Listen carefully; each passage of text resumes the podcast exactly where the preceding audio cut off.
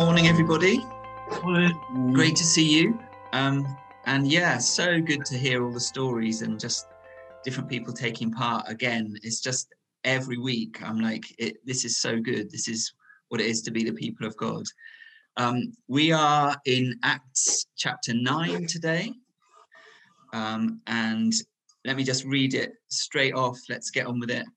Um, Zeke spoke to us last week about um, Saul's conversion. So, on the road to Damascus, where God broke in on this man who'd been persecuting the church like crazy, um, and Jesus revealed himself to him and utterly turned his life around. And now we're um, continuing with that story.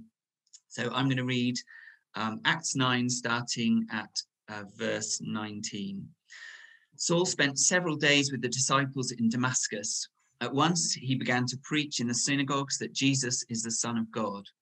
All those who heard him were astonished and asked, Isn't he the man who raised havoc in Jerusalem amongst those who call on this name? And hasn't he come here to take them as prisoners to the chief priests? Yet Saul grew more and more powerful and baffled the Jews living in Damascus by proving that Jesus is the Messiah. After many days had gone by, there was a conspiracy among the Jews to kill him, but Saul learned of their plan. Day and night they kept close watch on the city gates in order to kill him. But his followers took him by night and lowered him in a basket through an opening in the wall. When he came to Jerusalem, he tried to join the disciples, but they were all afraid of him, not believing that he really was a disciple. But Barnabas took him and brought him to the apostles. He told them how Saul on his journey had seen the Lord and that the Lord had spoken to him, and how in Damascus he's, he'd preached fearlessly in the name of Jesus. So Saul stayed with them and moved about freely in Jerusalem, speaking boldly in the name of the Lord. He talked and debated with the Hellenistic Jews, but they tried to kill him. When the believers learned of this, they took him down to Caesarea and sent him off to Tarsus. Then the church throughout Judea, Galilee, and Samaria enjoyed a time of peace and was strengthened.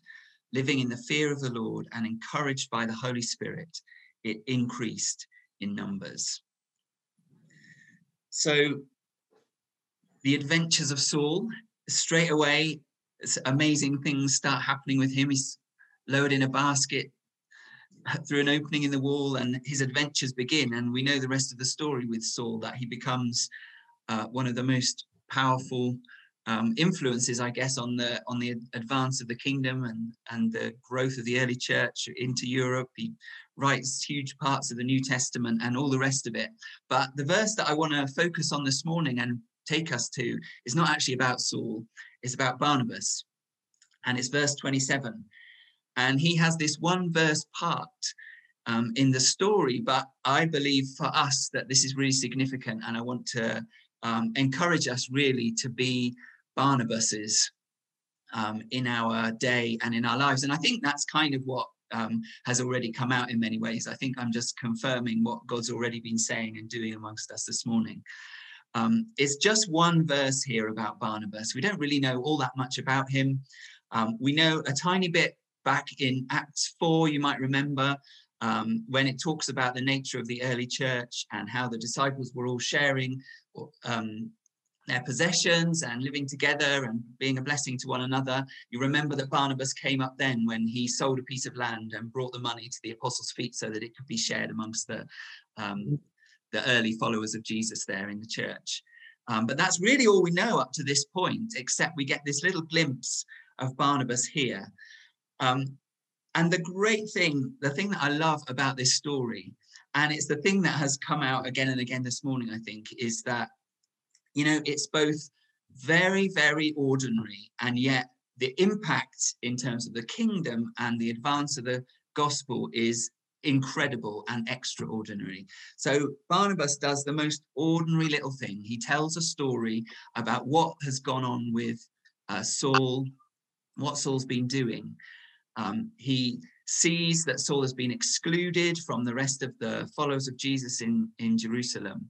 And he goes to them, he goes to the apostles and tells this story about what God has been doing with Saul and uh, really vouches for Saul and gets him included and uh, gets him recognized and accepted by the apostles in, in, Jerusalem, which of course is the springboard then for Saul to, to go on, do amazing exploits and be so key in advancing the kingdom of Jesus. Um, through the rest of his life. But really, this point here and this tiny little verse and this one thing that uh, that Barnabas does is a huge hinge point in the whole story. Uh, and it changes the course of the whole of history. He does this very ordinary little thing of going and vouching for Saul before the apostles, telling the story. It's an ordinary, ordinary thing. You could easily miss it completely, and yet it has an extraordinary impact on the, on the advance of the kingdom uh, in the days of the early church. And I believe that God really is speaking to us about that. I believe that this new era and the stories that we're beginning to hear now and the things that God wants to encourage us into in these days, they're, they're this nature, they're ordinary things. I think Colin probably said it earlier. They're ordinary things that we do day by day in obedience to Jesus, where we recognize something that God is doing and then we respond in a way that seems so insignificant at the time. It must have seemed so insignificant to Barnabas, and yet the the shock waves in the in terms of the advance of the kingdom and what that results in through the life of Saul, who becomes Paul, of course, is amazing. And I believe that that's what God is calling us to to be faithful in those ordinary, tiny things in life, those moments where God says, Oh, just do this, just say this to this person, just go and bless somebody with that, just tell this story here. Uh, this is that Barnabas is just telling a story to the apostles about what God's done through Saul. And I believe that God says this is about ordinary people doing ordinary things that have extraordinary consequences. And I so believe that that is the nature of this new era that God is taking us into. It's not really, I believe that this is not the era of the Sauls, if you like, it's the era of the Barnabases and i want to encourage every one of us. This is this really is a message for all of us. Uh, you can look on the story of, of someone like saul can't you and kind of think well that's not me. I could never be like that. Uh, i'm never going to change the world in the way that saul does or write the new testament. But you know what? We can all be a barnabas and barnabas changes the root of the whole story. Um, and it reminds me actually you know we've been talking a lot recently about foundations haven't we? And uh, from elizabeth's prophetic word about going back to foundations it reminds me of a, a foundational word um, in this church which some of you might remember. I don't know if um, many of you were around in the very early days of swindon family church. There was a prophetic word that did the rounds a lot. June will june you'll remember this won't you? Um, god is putting on a huge production we used to say don't write yourself out of the script. And I just so believe that's a foundational message for us now that there's this huge production that God is putting on in these days, activating the church. Um, but it's through simple, simple things, which mean that we don't need to write ourselves out of the script. And you know, not only is it through ordinary people doing ordinary things that have extraordinary consequences, but the other thing about this story that I love is that, and I think that um, that speaks to us, is that you know we have a really important role in in this in one another's lives, in calling out these God moments, in calling out these God actions in one another's lives, because that's what Barnabas does. He's uh, going back to Acts four uh, the thing the, the thing that um, acts 4 tells us about barnabas is that he's an encourager. His name means son of encouragement. And actually what barnabas does here is he sees the work of god in somebody else's life and he calls it out effectively. He talks about it. And that's encouragement essentially isn't it?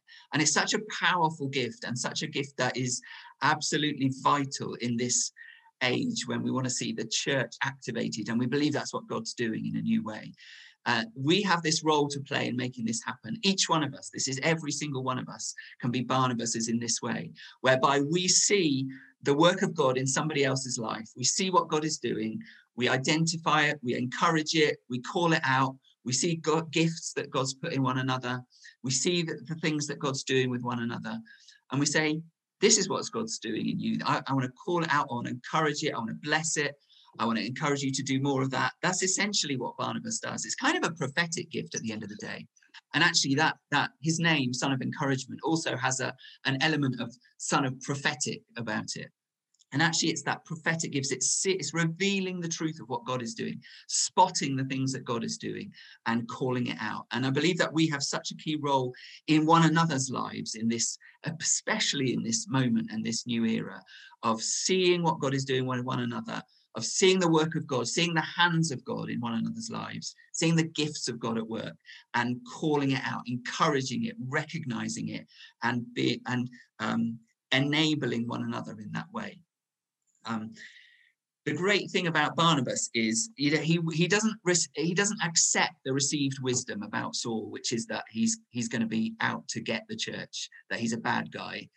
No, he sees what God is doing, uh, and he and he goes out on a limb on that way. The other thing about Barnabas is that he's not worried about his own position.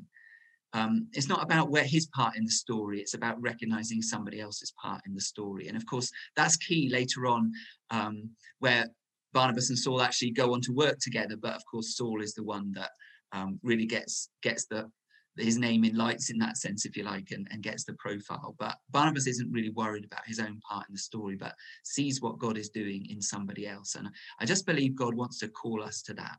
He wants to call us to be Barnabases, to be encouragers, to be those who see what God is doing in somebody else's life and call it out. And I believe that is going to be have a huge activating effect across the church in, in our day if we can do that. Um, it's not the culture that we're brought up in. It's not the culture that we're used to. Excuse me. We're uh, in many ways around us. We're we're taught to be cynical, aren't we? And to to be critical and to be judgmental. Maybe that that often is the culture in which we find ourselves. And you know, personally, I find this massively challenging and something that God's just bringing me up on short at the moment. And uh, there's different areas with different ones of us, I think, at this moment, isn't there, where we're being called to repent and to examine our hearts. And I think this is one of those areas where we just need to um, look at how we're looking at other people and how, how we, what eyes we see other people through. Do we th- see other people through Jesus's eyes? Do we see them as Jesus sees them and see what God is doing in them? And do we recognize that and honor it and call it out? Because I believe that that's what God wants us to do um, in this day. And I think the effects of that will be huge as we kind of, if we can all get into that mode. And uh, let us, let, uh, let me give this, I guess, as a final challenge, really, as in the days ahead, where obviously the thing that we're talking about a lot at the moment, isn't it, is getting back to gathering in person and to seeing one another in one another's homes and being able to in, um, encounter one another face to face more and more. Yes, Robert's cheering in the background there. Always a great champion of that. But listen, can we go back to meeting one another face to face? Can we go back with a new mindset of see of looking for what God, God is doing in one another, of recognizing the hand of God in one another, of identifying that and calling it out and not seeing the other stuff. There'll be lots of other stuff that um, that we see in one another's lives. You know, we're we're messy, broken individuals, aren't we, in many ways? But there's things that each of us, uh, in each of our lives, that God is doing, gifts that He's given, things that He's activating, um, things that uh, that he, where he wants to use us just in our ordinary lives, in our ordinary streets, in our ordinary workplaces. And our job, I believe, as fellow um, brothers and sisters in the body of Christ, is to recognize those things and call them out and encourage them and be prophetic in that way. Um, so that the church comes alive in this moment. So can we can we set our minds on that that we're going to be those who encourage and bless and call out the work of God in one another um, as we see in, one another increasingly in the days ahead.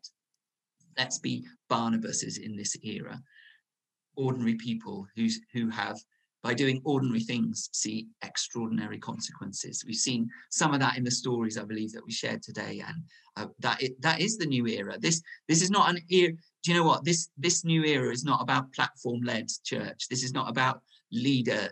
This is about Barnabases in our streets and workplaces and ordinary and families and ordinary lives being who God's made us to be and recognizing and encouraging that in one another. Amen.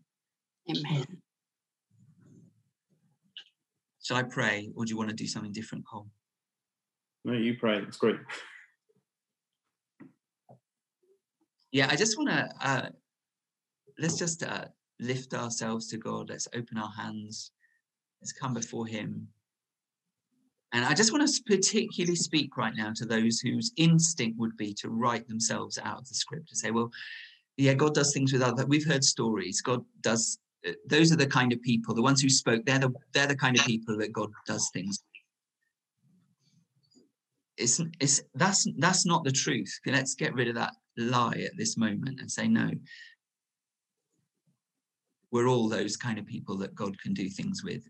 Barnabas did something incredibly ordinary, and yet the consequences in the kingdom were huge. And Lord, I just want to pray that you would uh, remove that untruth from our lives that God isn't going to do something with me, that He isn't going to use me in, a conver- in a conversation, He isn't going to use me to unlock something in somebody else, He isn't going to use me to.